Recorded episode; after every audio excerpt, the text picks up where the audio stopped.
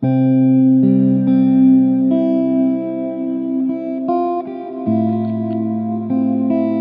so this Good Friday we enter into Triduum, the three dark days at the end of Maundy Thursday, Good Friday, and Holy Saturday.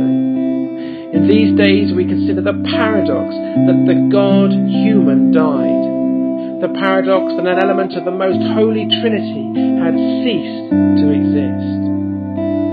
Triduum is an impossible concept to get your head around. Rather than making sense of it, we have to let go of our need to rationally understand and instead trans-rationally allow ourselves to make sense through the guts, through the emotions, and through the spiritual.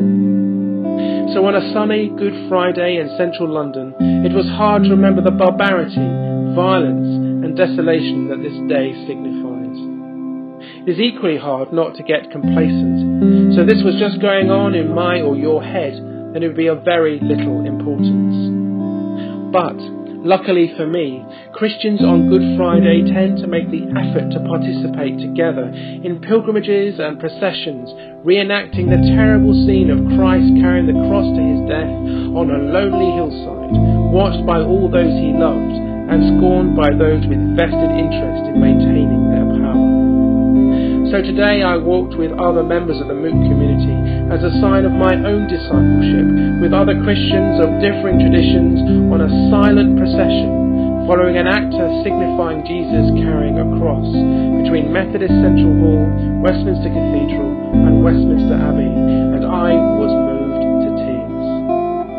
As we worshipped God, we passed many people where holy days are just more hours to shop and where some Christians who are so individualistically self centered who would never consider doing something that costs with those they do not know outside of their comfort zone. So wake up, world, and wake up, Christians. Christ has died for us and for our salvation. Let's wake up to our world under ecological threat. Let's wake up to the horrendous social injustices going on in the UK at the moment and abroad.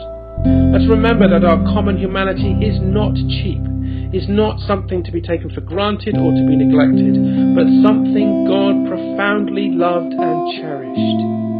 This Jesus seeks to restore not only us, but the entire cosmos into right relationship with the divine by challenging injustice, greed, pride, privilege, and the right education, and violence with the unstoppable will of the divine love of God.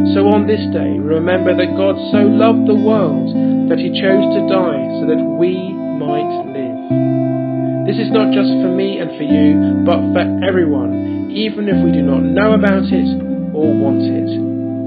This is a love that surpasses all understanding, and it came at great cost.